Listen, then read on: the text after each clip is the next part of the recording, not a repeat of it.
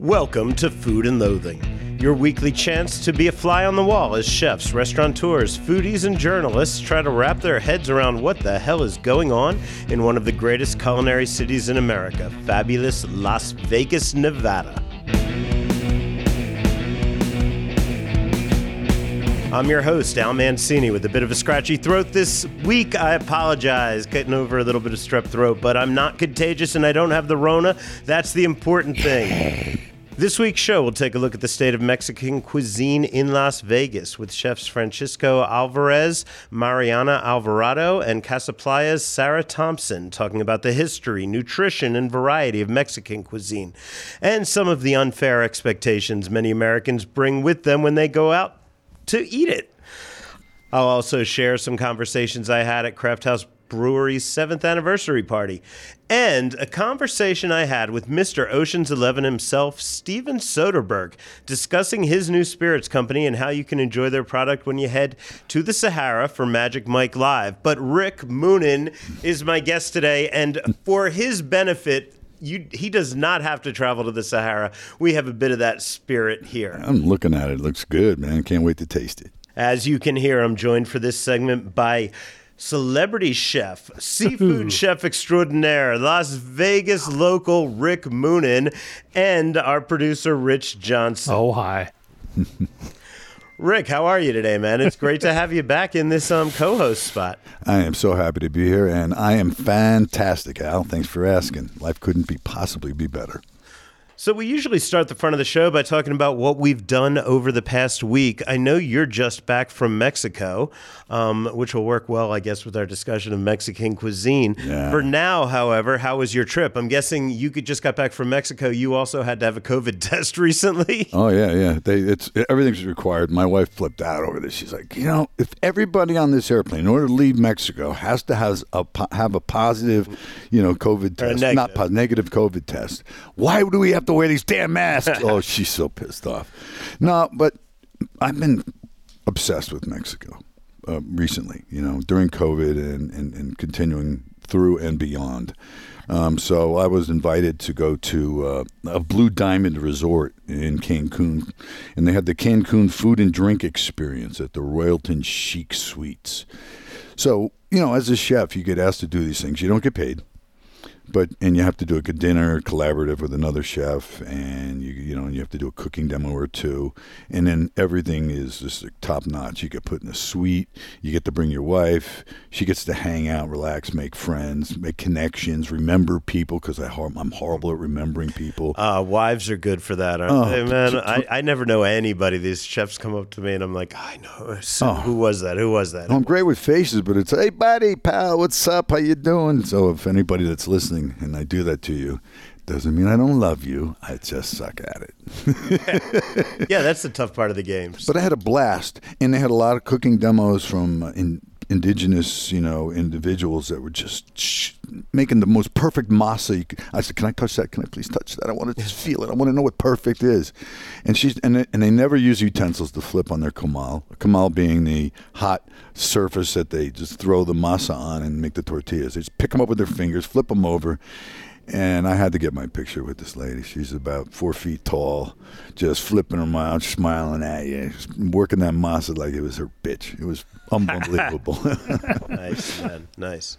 Um, well, on my end, I actually got into a preview night at Super Frico, which I teased last week. It's the new psychedelic Italian restaurant in the Cosmopolitan. Have you made it in yet, Rick? I have not. This is with some Cirque uh, performers or something. What was involved? The Spiegelworld people. Spiegelworld. World. I'm sorry, Yeah. sorry, Yeah. so you're right. Absolutely. Yeah, so the Vegas, uh, yeah, it's where they used to have the Vegas Nocturne, Rose Rabbit Lie thing was in there, and um, it, it's still interactive. You have the show on one side. They've got uh, Opium still playing over there at the Cosmo, which I didn't stick around for this time. I've seen the show in the past. It's a cool, crazy Spiegelworld show, a lot of fun.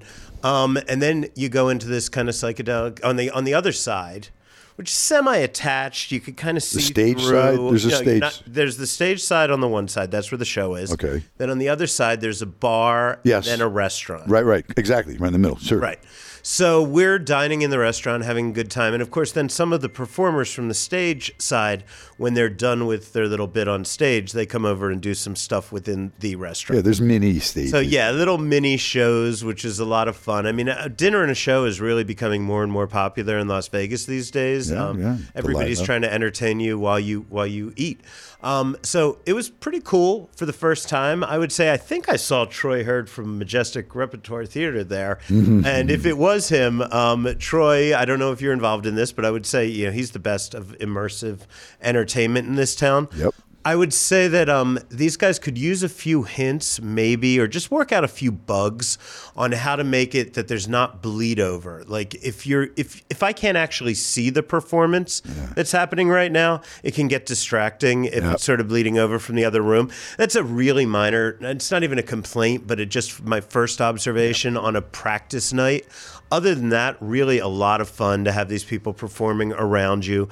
The food's very cool, very casual. When I heard that this was kind of a psychedelic Italian, yeah, what's the psychedelic? I'm sorry. What's the psychedelic part? Yeah, I mean, what I had thought originally was that it was going to be maybe some kind of weird molecular gastronomy kind of stuff, like Sure. you know, just uh, you know, the, the food itself. It's really not. It, it it strikes me as kind of a down and dirty pizza place where everybody's on mushrooms. Okay, Um, there you go. psychedelic At least- mushrooms, okay. right? Like that. That's the vibe. It's it's funky. It's cool. It's uh, it's that down and dirty sense of humor and fun that you expect from Spiegelworld, and they're fantastic at it. The food was really good. The pizza that I had is a, a Detroit style pizza. Mm-hmm. Reminds me a bit of um, what Mark Marone's doing at Gemma Gemma, Oh, even though he's not attached to it. Um, but you know, just I like you know Detroit pizza's having kind of a moment right now. People, a lot of people are trying to do it, and they're doing it really well over over here. Um, there's also some good pastas. I had a chicken parm. Speaking of things that are having a moment, I don't know if you've noticed this, but um, chicken parm between Al Solito Posto is doing a great chicken parm over there, right? Aren't they? It's making a resurgence for sure. Yeah, it seems like every I don't know, man, every decade or so we have two or three comfort food things that come back. that come back, right? and we exactly. rediscover them and then all the snooty chefs start doing them in all the expensive restaurants. I'm going to make a prediction. Sloppy Joes are going to be the next wave. I don't, why not? I'm good with that. Yeah. I love me a sloppy Joe, Right, man. Can I mean? I remember I grew up seven kids in the family. My mother worked, my father worked. My mother, when she got home, she started dinner, so it had to be quick and easy or whatever. And like once a week, it would be sloppy joes, and I was just so happy. oh yeah, just tomatoey, almost Sweet, sweet, Sweet, yeah, yeah. real sweet, on, on a hunk of uh, Wonder Bread or whatever. sweet yeah. meat, baby, on a piece of bread. sauce at the Yeah. Almost like the loose meat sandwich of the legendary. Oh yeah, uh, man. uh, It's one of those in the you, Midwest. You pick it up, you don't put it back down. No, no, that's a forked sandwich. It would be awesome if they do come back. We've seen them all, man. I mean, we've seen deviled eggs have their moment, had their moment for a while. Tater tots are at the tail end of having a moment, I think. I Um, hope not. I love tater tots. Chicken pot pie has been around here and there. Although I, I totally object to the idea of just making the, the stuff in a crock and put a piece of pastry on top. No. it needs to be a proper pie. There you go. Or don't put it on the menu. Hey, or and mac and cheese is always Oh. mac and cheese is forever though. mac and cheese is definitely forever, yeah. Yeah. Except I, I, I will raise my hand here and object strenuously to lobster mac and cheese. Lobster what mac an and cheese absolute rules. waste of What is lobster. wrong Why with would you do that? Check Yeah. averages, baby. That's all about check averages, not about cuisine. Yeah. I you two are snobs. I- you I being like- a I fast love food snob, lobster. Al, you know, no, need I love mac and cheese. I like lobster. And I just- mac and cheese. Oh, okay, good. Okay. I, I can't taste the lobster when it's in mac and cheese. All Well, I taste that's is the mac the and shitty cheese. chef Mm, who that's true. makes it so you can't taste the No, you charge for it and you put enough there so you realize. The same thing with caviar. I hate these. Like, you can count the eggs on the, on the little thing that they put on your deviled egg. Come on, give me, the, give me that. Get, And none of those things we just mentioned are available at Super Frico, but there's a lot of great Yeah. Italian food. Good show, uh, a lot of fun. They also have the Ski Lodge bar over on the side, which Yeah, is check it cool. out. Um, I guess now that the Mount Charleston Lodge is not going to be around for a while. Process of elimination. loss. can we have five seconds of silence on that one? Well, no, dead air sucks. No, in okay, podcast okay. land. But um, but we will in fact mourn that loss. But you can feel like you're in a little ski lodge going up to Super Frico. So that was fun. I wish those guys the best. They're up and running right now. Everybody should get in there and stick around for Opium because it is a fun show. Even though I haven't seen the revamp, I've seen it in the past and I did enjoy it. Um, okay. Also, speaking of entertainment, as I mentioned, I had dinner with Steven Soderbergh. He was in town, and for those who don't know, um, Sex Lies and Videotape, uh, Ocean's Eleven. I mean, just you know, Erin men- Brockovich, Traffic. Yeah, I mean, Yeah. amazing director. Um, Sick. he was in town pushing his new spirits brand, Singani 63. The truth is, it's more than a brand, it's an entirely new category of spirit here in America. And that's why I was running a little late today, Rick, because I had to run and grab a bottle. so I'm looking at it. It's talking to me. I can't wait to try it. This is um, native to Bolivia, distilled from the Muscat grape, Muscat of Alexandria grapes, I believe. It has never been exported outside of Bolivia before, and the director told me that he fell in love with it. Um, about 14 years ago, believe it or not, as he was preparing to start work on his movies about Che Guevara.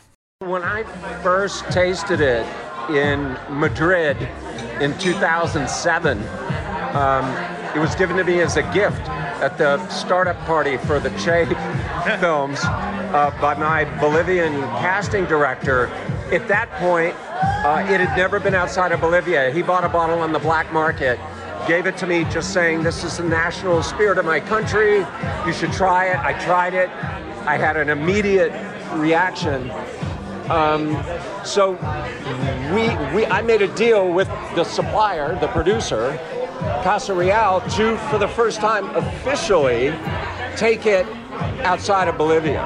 Um, now, having agreed to do that, and I should say that what happened after that initial tasting was I organized a mule train to keep me supplied with Singani for the next six months while we were shooting the two films.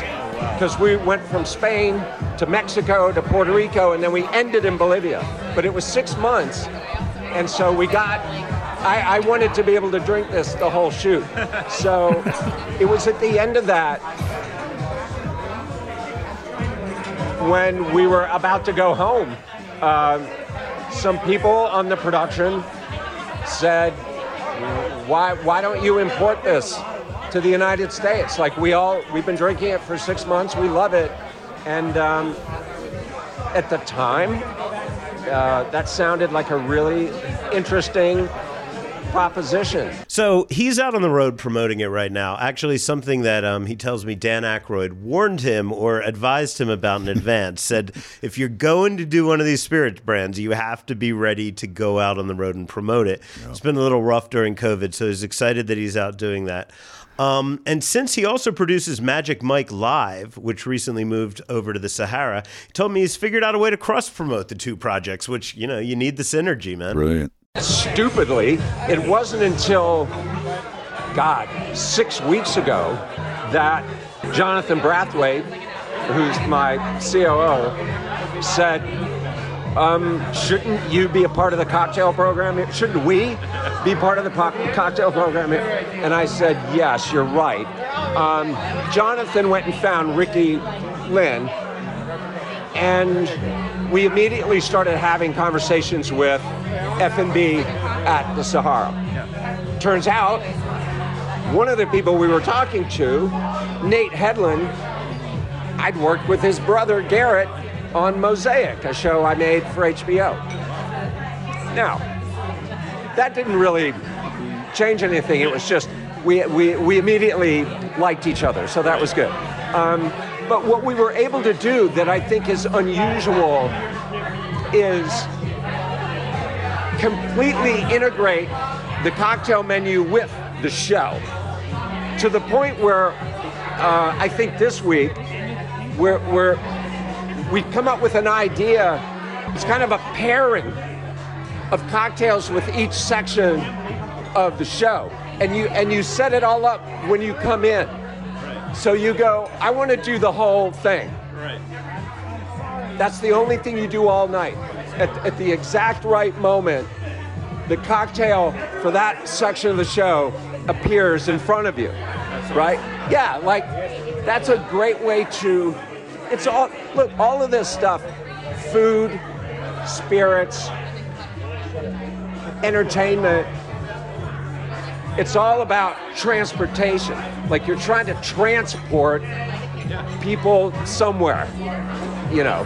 And and so to add the cocktail thing on top of the experience to further put you in a very specific place, like why not? Okay, so um, transporting you to a place, all that fun stuff, Yeah. Bolivia, but you do not have to be. Rich, you'll love this. I, I sent over this script of what we were doing today to Yeah. Rick last night, and I get a text from him.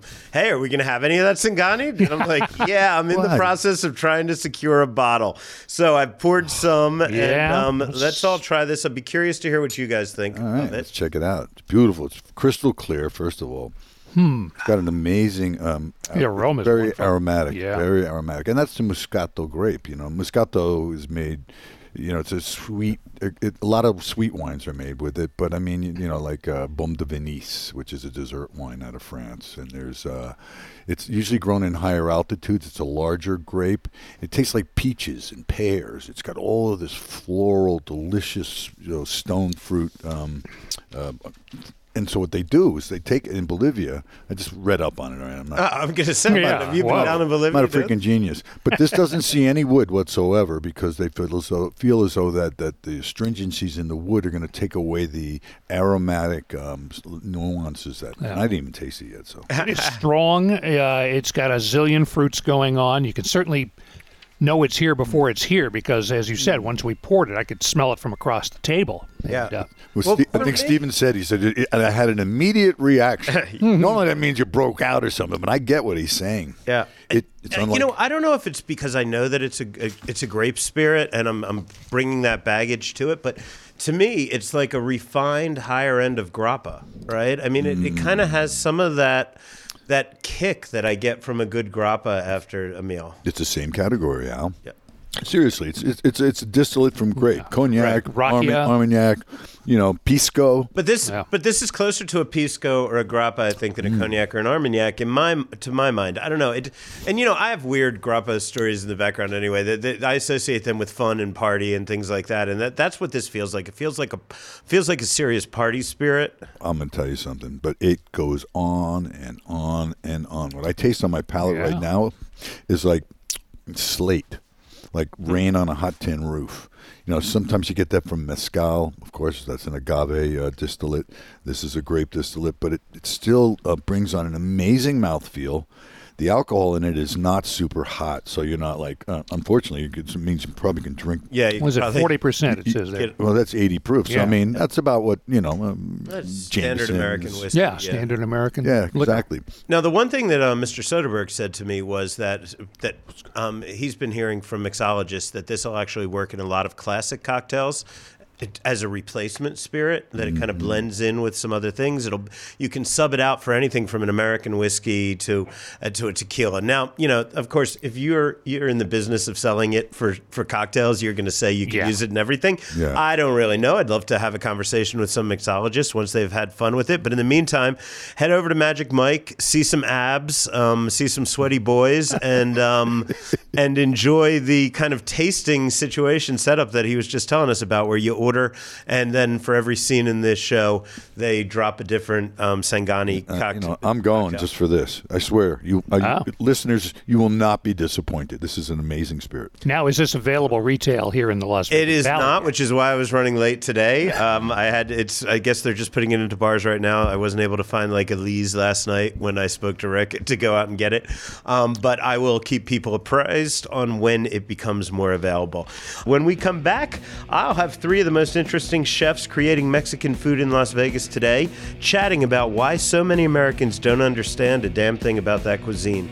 They don't pull any punches, so I think it's a good listen. And to quote the Fat Albert Show, if you're not careful, you may learn something. this is Food and Loathing.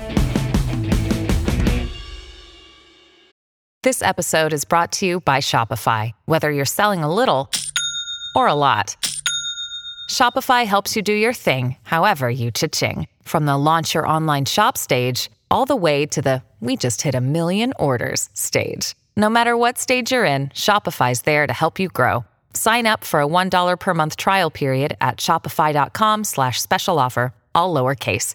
That's shopify.com slash special offer. Hey, it's Kaley Cuoco for Priceline. Ready to go to your happy place for a happy price? Well, why didn't you say so? Just download the Priceline app right now and save up to 60% on hotels. So, whether it's Cousin Kevin's Kazoo concert in Kansas City, go Kevin, or Becky's Bachelorette Bash in Bermuda, you never have to miss a trip ever again. So, download the Priceline app today. Your savings are waiting. Go to your happy place for a happy price. Go to your happy price, Priceline. Welcome back to Food and Loathing, coming to you for this segment from Carson Avenue in downtown Las Vegas, which, if I'm going to be honest about it, is the closest thing to a restaurant row that the Fremont East neighborhood really has. Um, Fremont Street, of course, has the action, the music, the tourists, the glitz, even a bit of the grungy glamour. It also has the bars and the booze, from serious cocktail culture through serious dive bars. But if you want a bite, I would suggest you take a nice stroll down Carson Avenue between, say, 5th and 8th Street, mostly between 6th and 7th, with a little spillover about a half a block in each direction because you're wandering around and that's always fun. Um, start down at the Johnny Carson Hotel, anchored by the late Kerry Simon's Carson Kitchen. Other tenants in there include, um, I believe, Donut Bar still in there, um, Bocho Sushi, a juice place, um, and then Michael and Jenna Morton's La Comida, tucked just down Sixth around the corner on from closer to Fremont, I guess. Anyway, keep walking east on Carson. You'll approach downtown Container Park. You'll come across Natalie Young's Eat on the south side of the street. But before you get there, on the north side, I want you all to pay careful attention to the cluster of restaurants that includes my favorite downtown brunch spot, 7th and Carson, as well as the pioneering vegan restaurant, Veggie Nation, and the restaurant I am sitting in right now. You knew I was coming to a point there, right? Finally, folks? finally, yeah. Madero Street Tacos, which is also home to the El Gallo. Is it pronounced El Gallo Breakfast Burrito Ghost Kitchen? El Gallo. El Gallo, my bad. See, Oh, that's my. what happens when you let the, the white guy start off the segment. Never a good idea. And joining me for this segment, I have the owner of Madero and El Gallo, where he offers his house-made tortillas, Chef Francisco Alvarez. And Chef, you are a veteran of top strip restaurants, working with the um, likes of Wolfgang Puck and Michael Mina, most recently exec over at Estiatorio Milos before the pandemic offered you the opportunity to kind of rethink your direction like so many of us did. Um, so you've taken all the skill and passion that you learned on the fine dining side and applied it into the food that you grew up with, putting your passion into Madero and El Gallo. How are you, sir? Absolutely well, man. Happy to be here. What did I get wrong in that little introduction? Nothing, man. You're good. Other than some pronunciations, I do apologize. But That's it, man. We're good. how how is the scene down here right now? Uh, uh, you know, a little bit of a aftermath after life is beautiful, but uh, you know, we're just uh, you know, looking to get back to normal, man. Cool. Also joining us for this segment, a woman who is also at Life is Beautiful, um, and a woman who has taken the local restaurant world by storm without even opening a restaurant. Literally, one tortilla at a time, I believe, um, through a series of pop up dinners and by supplying handcrafted heirloom corn tortillas to some of the best restaurants in town. Mariana Alvarado, did I mess that up at all? That's perfect. Close enough for a white guy. um, the founder of Masazul, an heirloom corn tortilla company, and the chef behind the popular Taco Tuesdays at the super cool Vegas Test Kitchen, just a few blocks from where we are right now on Fremont between 10th and 11th, next door to Ferguson's downtown. Did I get your background info correct? Perfectly correct. Thank you, Al. Awesome. Well, one of the reasons I've asked both of you to join me today is um, we're going to try to sort through the state of Mexican food in Las Vegas. Um, but also, you two both make your own tortillas. As far as I know, there are three people doing that in Las Vegas right now the two of you, as well as Chef DJ over at Milpa on Fort Apache Road near Desert Breeze Park. Maybe there are more. If there are, I haven't heard about them. Do you guys know of any others? Not really. That's it, man. You know, that's it. You mean if I'm going to a big deal restaurant on the strip with a superstar chef who's been on the Food Network for decades, I'm not getting tortillas made in that on those premises? Well, maybe Ray Garcia at Viva, right? Oh wait, Ray Garcia. Yes, uh, they bought masa from us, and they will. Um, they were making their own tortillas in the very beginning, and then once they got it going, they started doing their own. Um, and also Sarah Thompson at Casa Playa. Is she using your stuff? Uh, no, Or is she making her own? no, she's making her own. Okay. Yeah. So Oh, and one more. Sorry, La Neta. They also buy our masa, and they make their tortillas there. And I feel like Rich. Every week we have guests on, and they tell us about La Neta, and we haven't been there yet. So we're On the way. Yeah. we're slacking. Yeah. Um, I, I want to talk a bit about that because you know it- there are so few people doing it. It seems nationwide in the United States, maybe in Mexico, from some of the things you've told me. Seems like, um, look, even this white punk rock boy from the Northeast corridor, I know when I bite into one of your tortillas, I can tell the difference right there before I even get to the fillings. It makes a difference. So that begs the question: Why are they so rare? I'm guessing it's a lot of hard work to do this. Yes. the the the work, the procedure. I mean, the time that goes in it. You know, uh, I'm here at 6 a.m. But prior to being here at 6 a.m., 3 a.m. I'm up and I'm grinding. You know, um, the night before, you know, you're boiling it, you're adding the uh, the lime, um, and you let that steep overnight. Next morning, you wake up, you rinse that completely off, and then you gotta, you know, put in the molino and grind it, man.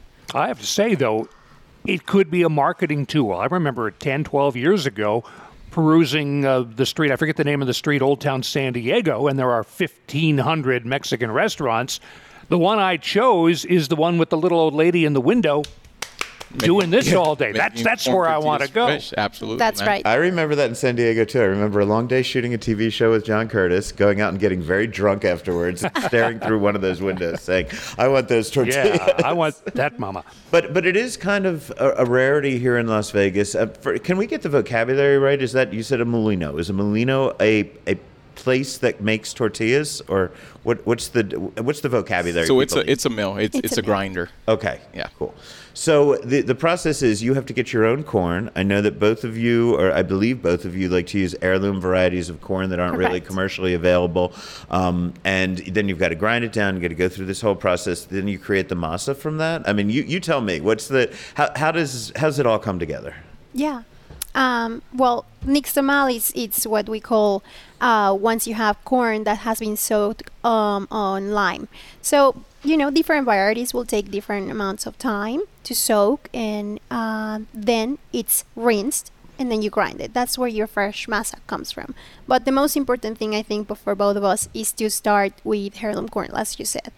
Um, that is the base. You know, getting the most authentic corn. That's going to give you all the flavor and also nutrients. So that's um, that's a very important part of what we're doing right now. Yeah, and you know, people who follow food, they understand. You know, when we, we talk about heirloom varieties, we're really talking about naturally occurring varieties of any plant that has been, and sometimes of animals as well, but that has been around forever, and that that hasn't been genetically modified or even a, a hybrid that was created to make it easier for the farmers. Because of course, we've got a huge commercial farming world right now, and we want to make it easy. So.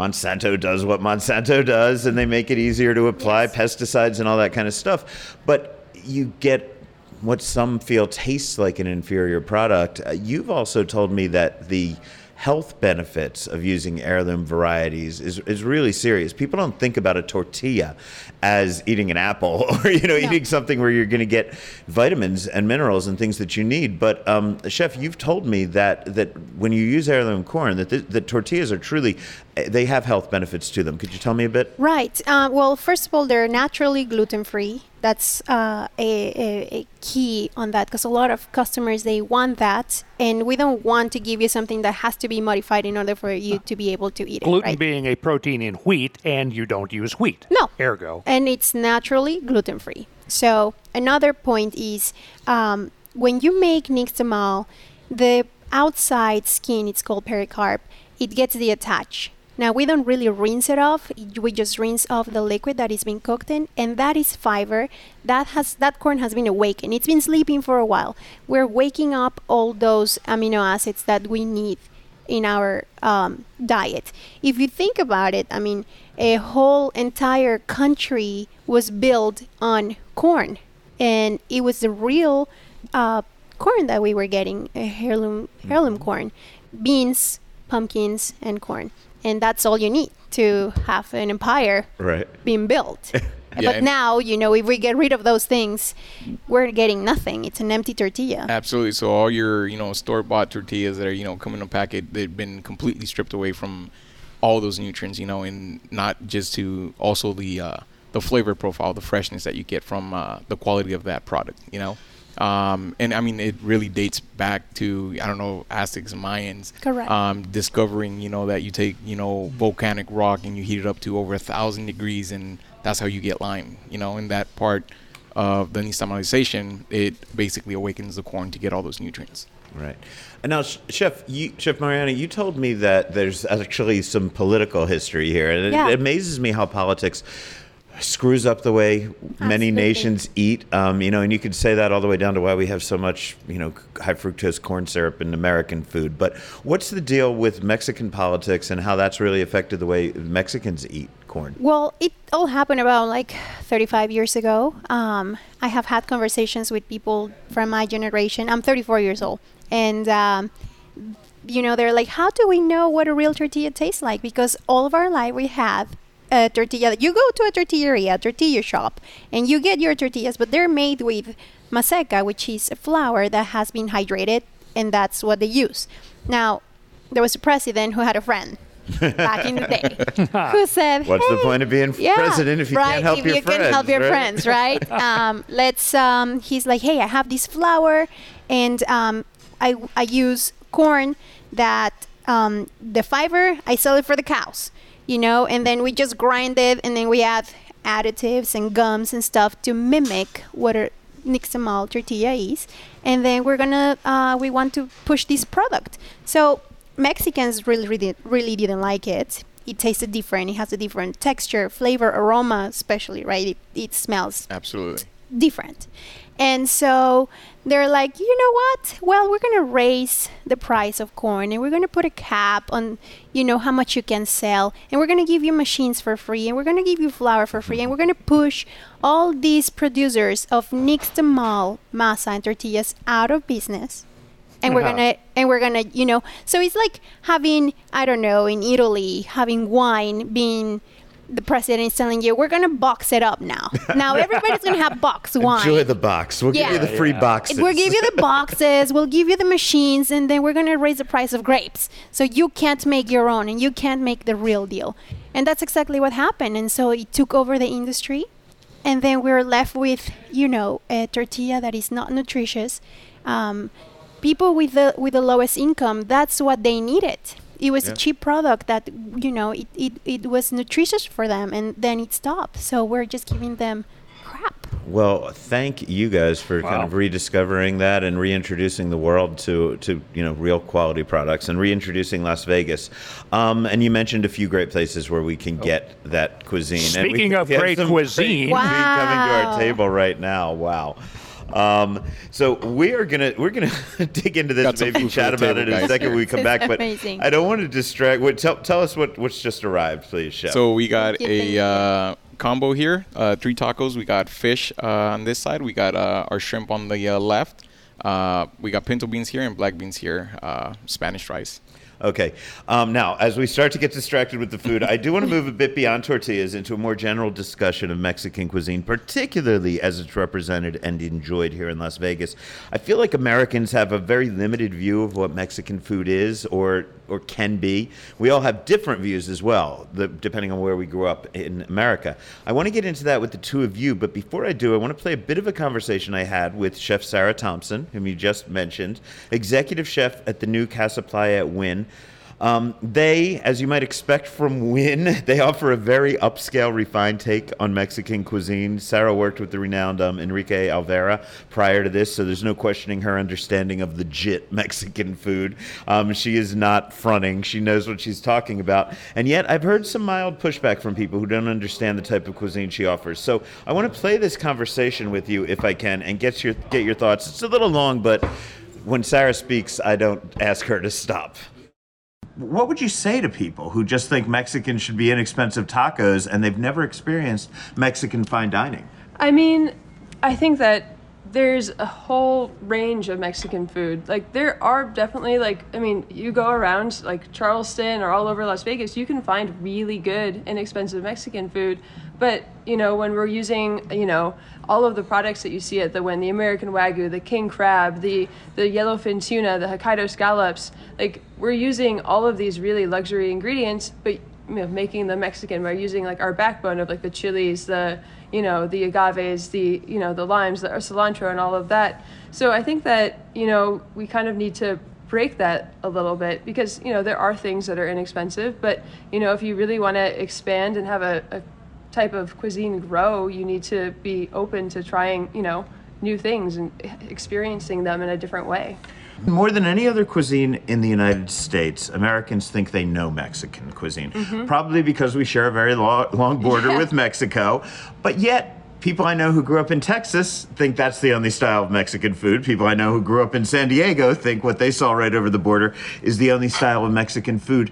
Could you address how varied Mexican cuisine is within Mexico and how maybe underrepresented that variety may be here in Las Vegas or in the United States. Similar to the US or anywhere you travel, Mexican cuisine is very, very regional. Like if you were to go, and they use the ingredients that they have local to them. They're not getting ingredients imported. Like if you're, you know, in the middle of the desert, you're not going to see seafood. You're going to see really like rustic cattle. You're going to see dried chilies, and you'll see that like you know, there's cochinita pibil from the Yucatan. If you're traveling through Cabo, you'll see lots of like lobster. Also, like the corn. If you're in like the north in Monterrey, you see flour tortillas. That's why Tex-Mex is like flour tortillas all the time because that's just right across the border. You travel down to Oaxaca, where all of the corn comes from, you only see corn tortillas. So if you think about Mexican food as regional, like Mexico is huge, but think about the U.S. Like you have Creole food, you have uh, you know f- different types of barbecue, where it's Louisiana or Texas, and like there's always a duel. But like for me, I don't think one is better than the other. People might argue with me, but you just have to think about how large Mexico is and how varied the culture is and where all of that comes from. And one thing that I really appreciate in Mexican culture is like they don't import. They don't travel to different states to get other ingredients. Like they use what they have. And because, you know, San Diego, Texas, of course, is right across the border and that's what you see. But if you were just to go south along Cabo, a little bit more past Tijuana, you'll open your eyes to a whole different type of Mexican cuisine that you just wouldn't be able to see anywhere else, which I think is really incredible. And people should be a little bit more open to, you know, experiencing that because, you know, there is like people in Texas who think this is Mexican food. They aren't wrong because that is Mexican food, but there also are, you know, 20 or 30 other styles of Mexican food out there. Right. You know what I mean? How is the Las Vegas Mexican? I know I said last question. This is my really last question. I mean, I- How is our variety of Mexican, and what do you bring? That what are you trying to add to what we already know? I think it is very varied. Like it's actually really interesting because I I live in Chinatown and like I live in the same building that has a taco stand and that's San Diego all the way. And then they opened like an El Compa, which is like birria, a little bit more rustic, and it's really interesting. Those are a block away from each other and they're just completely different experiences. So that's really really fun. On the strip. I think that what we're bringing is you see a lot of food that's you know very familiar, very comfortable. You see like tacos and moles and things like this. But what we wanted to do here is create a totally unique experience where like the food is coastal Mexican, is super vibrant, really flavorful, and like really just alive. It's not going to you're not gonna go to excess and feel weighed down. Like you want to come here, have a bunch of like really light, vibrant food, and then go back to the beach club and have a party. Like we're not trying to you know we're, we're trying to just give someone a, to- a totally new, you know, experience of what I think Mexican cuisine is.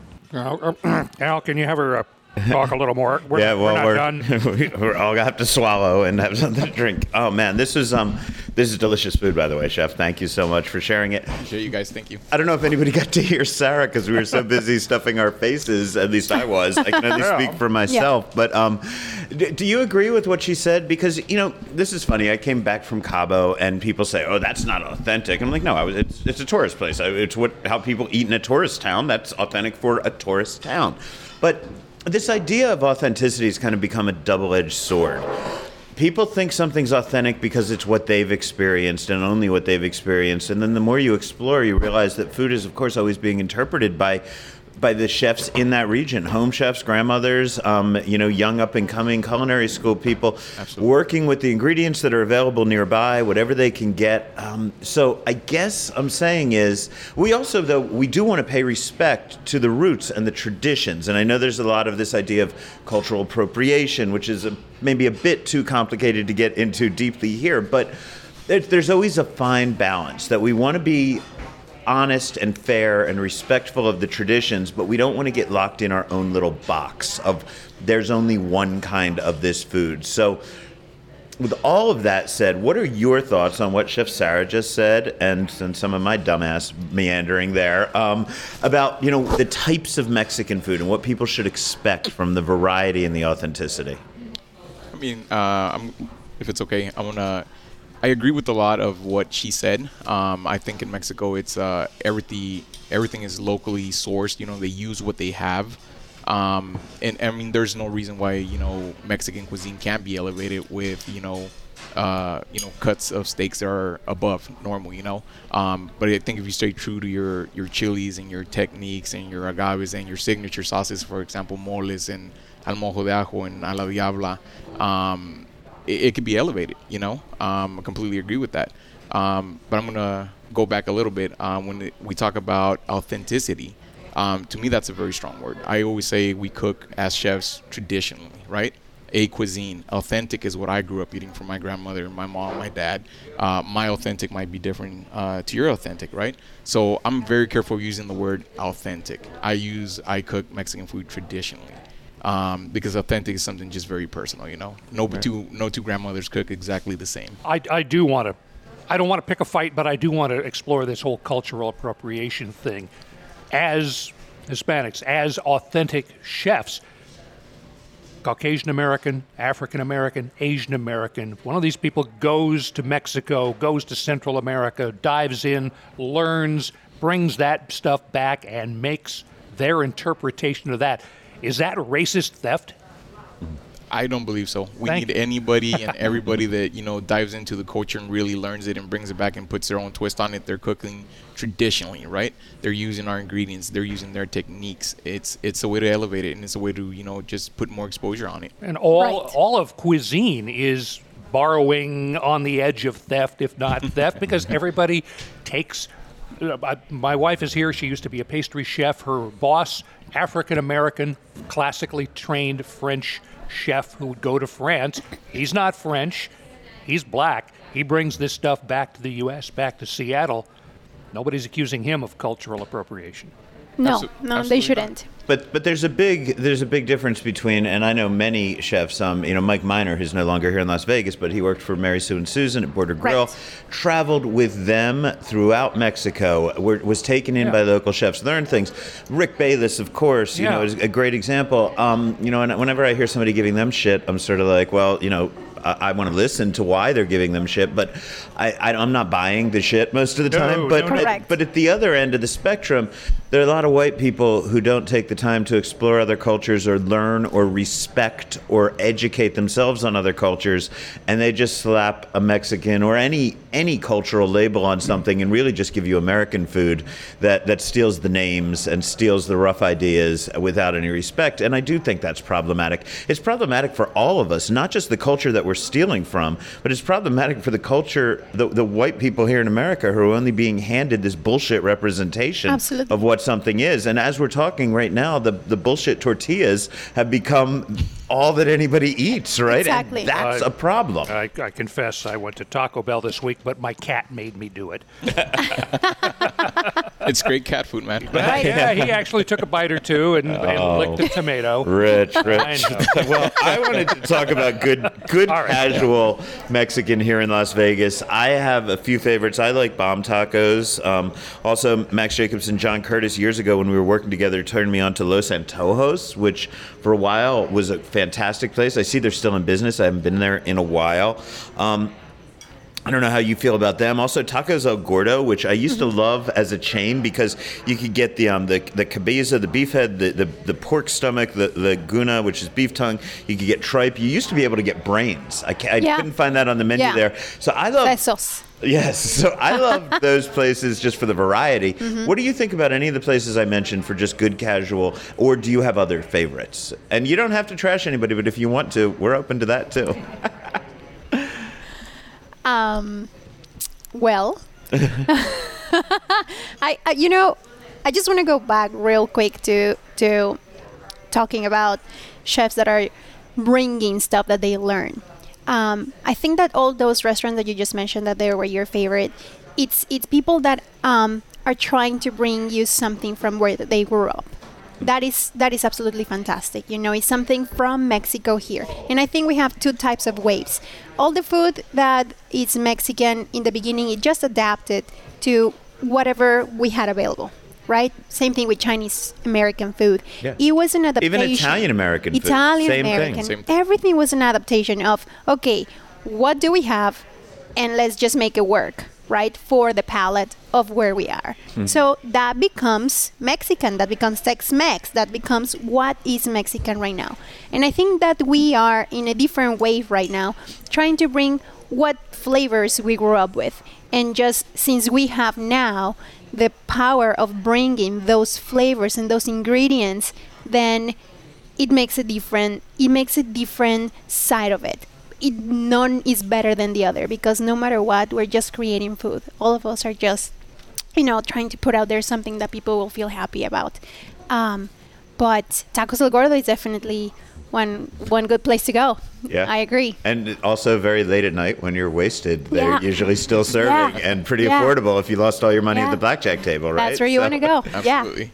Um, okay, how about sit, casual sit down Mexican? I always felt was missing in Las Vegas, and, and Yes. actually, let's say not totally casual. Like let's say mid mid range, family dinner, and maybe a, a casual date, right? But still a date night kind of. And, and that I always felt was a little missing in Las Vegas. Um, I happen to like Frank and Fina's, which is over on the west side for that, uh, but I don't see a lot of places where there's a tablecloth and an informed waiter without getting up into the stratospheric price range. Right. Do you guys know of any here in Las Vegas? And if, if not, why are we missing that level of Mexican? yeah i don't i don't know of any um, It's, it's not out there yet, man. But No. hopefully, We're- it- We're working on that. It, it will. It will be here. yes In the mid 80s, there was Garcia's of Scottsdale and Chi Chi's, who competed a lot. It was sort of the Olive Garden of Mexican food. Yeah. So, and I actually did go on a date at one of those places. Right. So, I think it's also you know the perception that people have about Mexican food being kind of cheap, and it, that it should be cheap. So, um, for example, our tortillas, you know, the price range is absolutely different than what you're gonna buy, like regular restaurants are gonna buy. So we, you can sell a taco for the same price. We can have a 99 cent taco. That's just no way. Right, right. Um, because you're paying for quality ingredients, and people need to understand that. If you, you know, um, good food isn't cheap, and cheap food is rarely good. There are some exceptions, but you know, Yeah. I mean, a salad probably. You know. um, but I think it's I think it's something that we need, and uh, it's all based on education. So, us, Madero, Milpa, I think we're trying just to push out there that product that people can see. Okay, this is different, and this is worth it, and this is worth my money. yeah. So then we can raise the bar. Well, hopefully, people will go to places like Casa Playa. They'll, they'll get used to opening up their wallet for a Wynn Encore evening out. And they expect to pay Wynn Encore prices, Yes. and they're going to say, "Okay, this is an amazing meal. Maybe I'll pay more for my neighborhood." Mexican restaurant as well, Yes. um, and let them have good quality ingredients. Speaking a bit of sort of the cultural appropriation, I don't know that this is that, but um, birria is everywhere right now, right? I mean, I'm almost expecting Taco Bell to launch a freaking birria soon because it's just like become the buzzword of every Mexican marketing thing. Now, I remember when I first wrote about a birria place here in Las Vegas for Las Vegas City Life, the, the headline on the cover of the paper, I mean, it was one mini headline, was Al Mancini eats a goat. And that's they thought that was funny. And I went into this place over by um, by our friend Eric, who's sitting here by his office, over by all the sex clubs and Lotus of Siam on Sahara, and there was a birria joint in there. And I walked in, and they were watching football, uh, soccer on the thing, and they looked and saw the white people. It was like the you know the um, Blues Brothers walking into the bar, and everyone stops, and they looked at me, and I asked to see a menu, and they're like, "We have one thing. You like goat?" And I'm like, "That's what I came for, right?" And the only birria that they had at this place was goat birria. Now I see birria everywhere. I never see it done with goat anymore. It seems like they've just substituted things in. Now, am I just conditioned to think that goat is more authentic and that these people are just bastardizing it for the American palate by, by doing it with other meats? Or am I wrong? Has it always been done with multiple meats? So uh, I'll talk a little bit about that, man. So it, it, it it's it's uh it's a weekend food. It's uh usually a hangover dish for the weekend. Uh, in Mexico, originated uh in in Jalisco, um, and, and the reason for goat, um, you know, it, it was it was available, um, but very lean, right? Very tough meat. So it's a 24-hour process to Oh, yeah. get that thing super tenderized. So I, I think a lot of you know restaurants they can get it, you know, but they skew away from it because of the process. Hangover food that originated in the home of tequila. Tequila. Who knew? Yeah. Who knew? It was it was an, it was a necessity.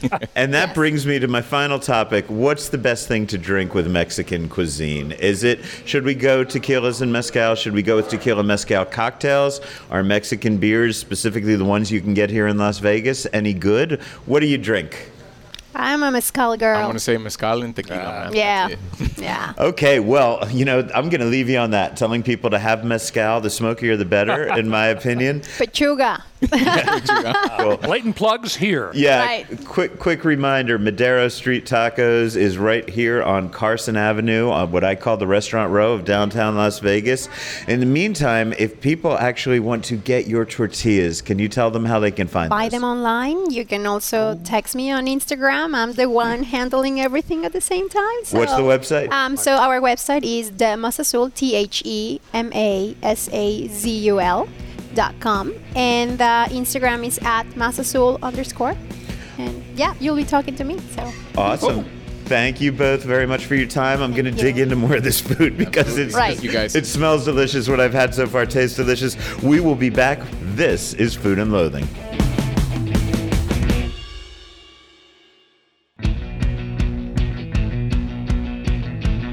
Welcome back to Food and Loathing. I'm Al Mancini, joined once again by Chef Rick Moonen and our producer Rich Johnson. And you know? As we're sitting here sipping this Singani 63, I'm wondering, did I even mention the full name of the spirit in the last segment? You did. In I did. In the beginning, but it's it's a good re- Okay. uh, thing to repeat. Sing, Yeah, like S I N G A N I, Singani. Singani is the spirit um, category. Singani 63 is Mr. Soderbergh's brand. It's the first time it's being um, served outside of um, Bolivia anywhere. And he's actually trying to get whoever it is in the U.S. government that gives separate designations for categories to give this its own designation. I was going to say because it's very small print, but it is on that label the word brandy, which is what the obviously it is as close to Yeah, that's- for the Well, moment. the big category is eau de vie, uh, water of life, and then brandy is a subcategory of that. Yeah. So yeah, I think for now it's being categorized as a brandy, but it will be categorized hopefully if they get their own categorization. They should. It's its own thing. Um, as as I promised last week, I did some live streaming over the weekend from CraftHaus Brewery's seventh anniversary party. Those videos are still up on the Food and Loathing Facebook page. Check them out um, if you want. I want to mention that one of the people I spoke with at that party was Matt Brady from Astronomy Ale Works. We had a nice long conversation. At one point, after I asked about the downtown Arts District beer scenes, he teased an expansion for his brand. Um, but no, seriously, we're looking at getting something uh, downtown because it's a great place to serve beer. A lot of people are down there. It's a hot commodity, um, and rightfully so. Okay, so he, that's all he would tell me on the record, basically. But um, it would be great to see Astronomy Ale Works moving downtown Absolutely. into the Arts District, hopefully.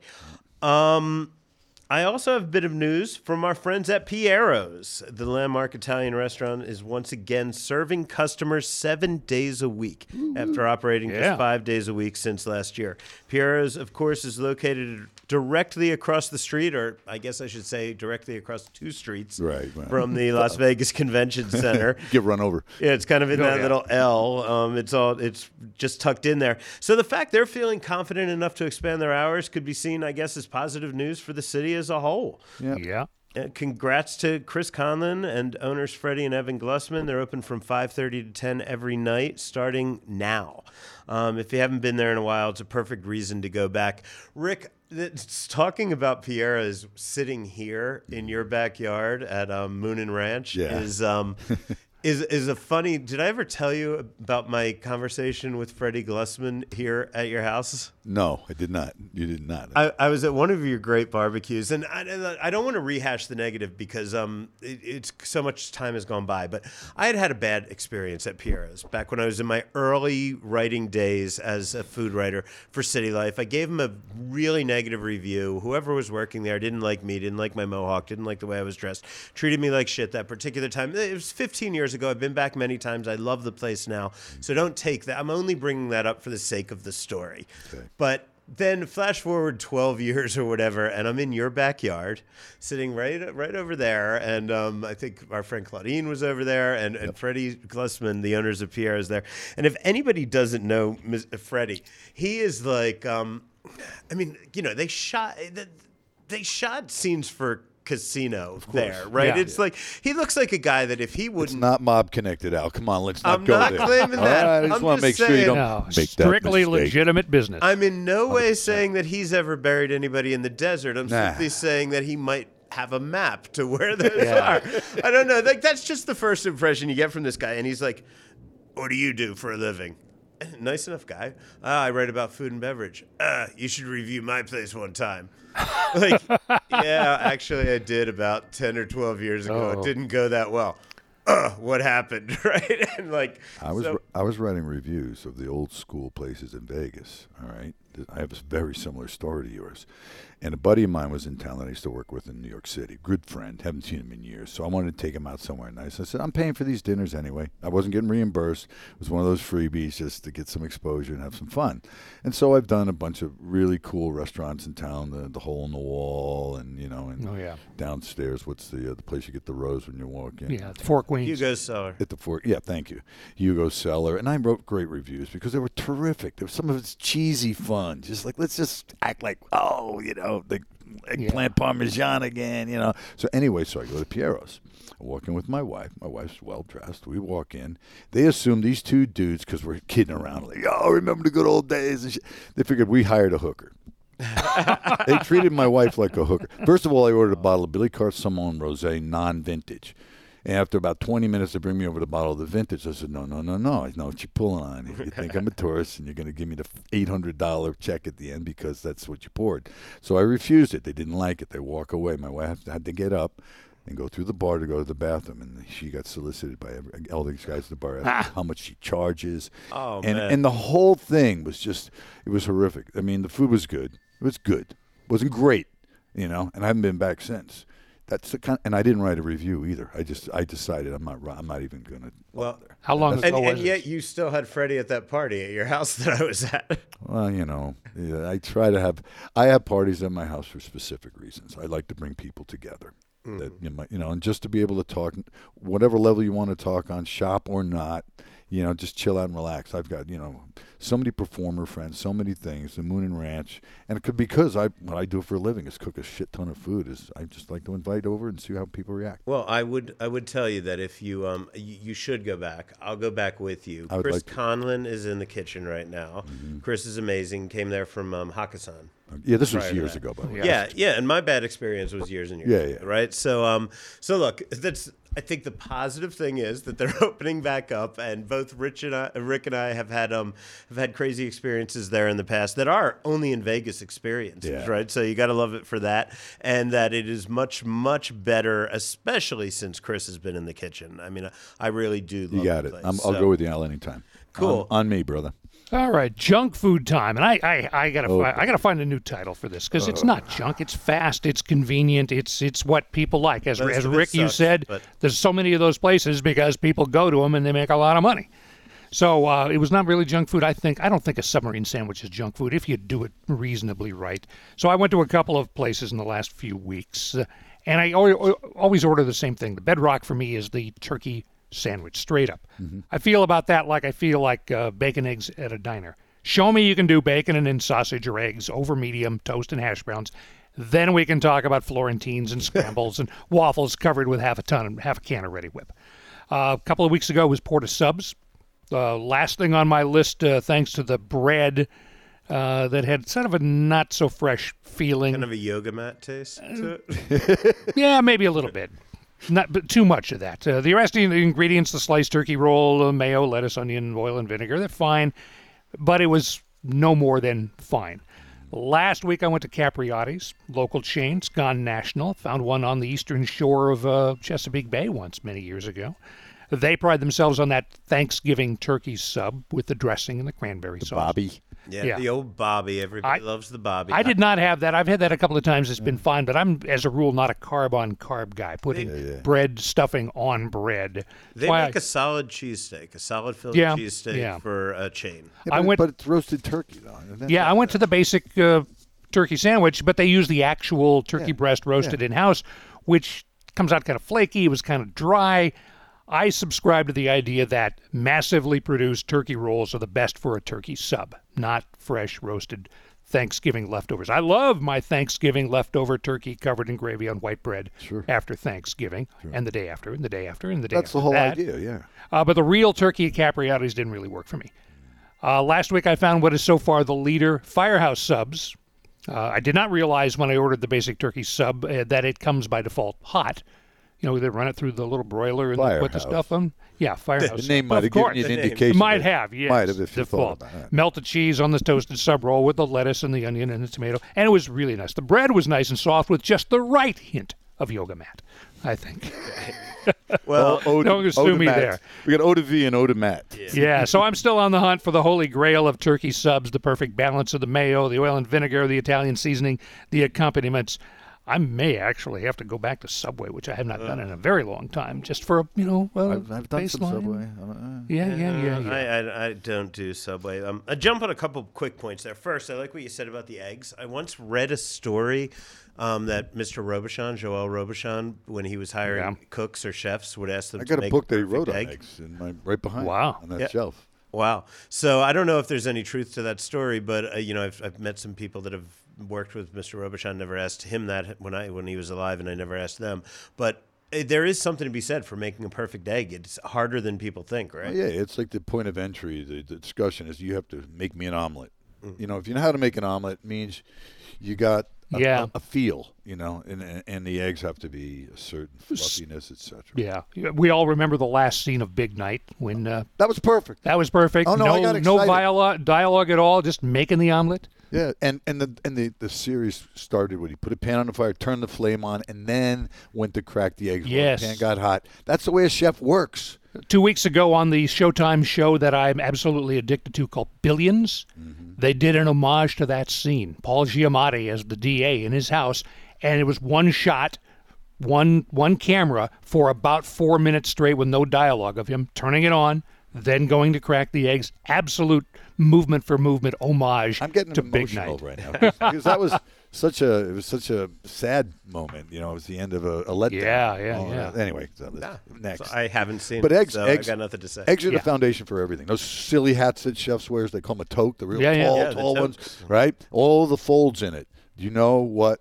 There's 100 folds in it, and you know why? One for each way you can make an egg. That's exactly or right. you just That's stir, exactly right. right? No, No. one for each way that you can make an egg. Could Wow. be a souffle, it could be you know whatever. Yeah. Be hard, but could be deviled egg. Over medium in yeah, the it diner. doesn't matter. But it's 100 ways that you're supposed to know when you finally got that toast. Rich, I've got to say, I usually turn my nose up at just about every place that you visit for your fast food. As it should be, yeah. Most of it's just crap. But um, I have to say, as sandwich chains go, I do like both Capriotti's and Firehouse. They're. I mean, they're solid. And by that, I mean, between the two of them, I've probably eaten there five times total in the past decade, right? But for, for me, that's Fair a lot for a fast My wife is a food stylist, and she does a lot of the images that you see for Capriotti's. And we do, we've done them at my house, and I know the ingredients and the stuff, and they're quality. Yeah. You know, so I mean, I got to give them that. I mean, I've never had a Bobbie, nor will I probably ever, because I can make it better myself. And I also don't want to pretend that they're my be- family that I'm getting leftovers from for I have, to be Thanksgiving. really, I have to be really hungry or desperate because you know, I'm in a food desert. You know, outside of the uh, outside of Las Vegas, of course, I'm referring to like, oh, I'm so hungry, I got to eat something. Then maybe I'll go to, you know, a, a, a fast food. Oh, I, let me tell you. Uh, But that's it. driving through Tonopah last week, do I go to the little mom and pop joint that uh, may or may not have uh, passed uh, the Nye County uh, Food Service uh, inspection, or do I go to McDonald's where I know Yeah. corporate standards are going to be at least I'm not going to die? I like the turkey uh, reference you made. I, I use that as a. As a matter of fact, yesterday I was I was just in a, uh, you know the the Westgate because I was doing I was participating in an, an event that's going on there now. They're judging. It's called Proof Awards. Anyway, so my wife and I are hungry, and we're going to have to taste a bunch of who knows what. It's all high Yeah. spirit stuff. So uh, went into Sid's and I had the Turkey Club. I'm the Turkey Club guy. If anything in my life, I will. I'm. I'm trying to find the perfect turkey club. Every, no matter where I That go. is a holy grail worthy pursuit. right. Yeah. Yeah, I big- like Sid's. I haven't had a Turkey Club there. They're, it's massive. Yeah. I, you and I could split one, but it was quite good. I, I give them. A, I give them an eight out of ten. Speaking of things that'll put you in the mood to eat massive portions, time for our edibles review. This one's going to be short and sweet because we've been doing this, we've been drinking this through the entire episode. Um, this was given to me by our friend Diana Breyer during last week's episode. It's a cannabis product. Two Roots is what it is called, and um, It's a little can of liquid. cucumber lime. It's got the most pain in the dick kind of opening thing. You got to pop the top, and then you got to slide it back, and then you drink out of this teeny tiny little slot of a hole. But supposedly, the good part of it is that actually, I did do this Yes, at you home. did. You can reseal it, and it will keep it carbonated afterwards. So.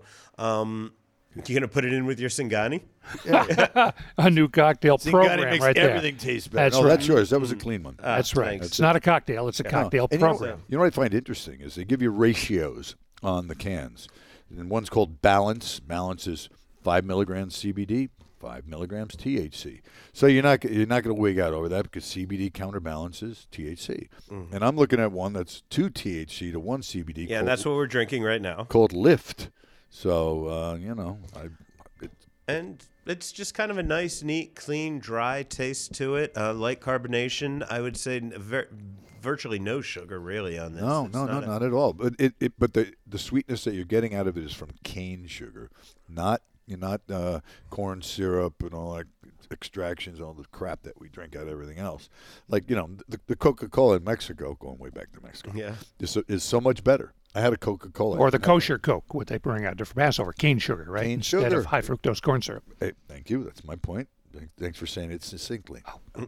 I guess I'm done. I'm a this has cane sugar, and I like that. Solid product, real. It, it. Trust me, if you're drinking this to get stoned, drink it before you get stoned because trying to figure out this lid after you're stoned Yeah, okay. is going to confuse the Yeah. shit out of you. You'll end up sawing off the whole top.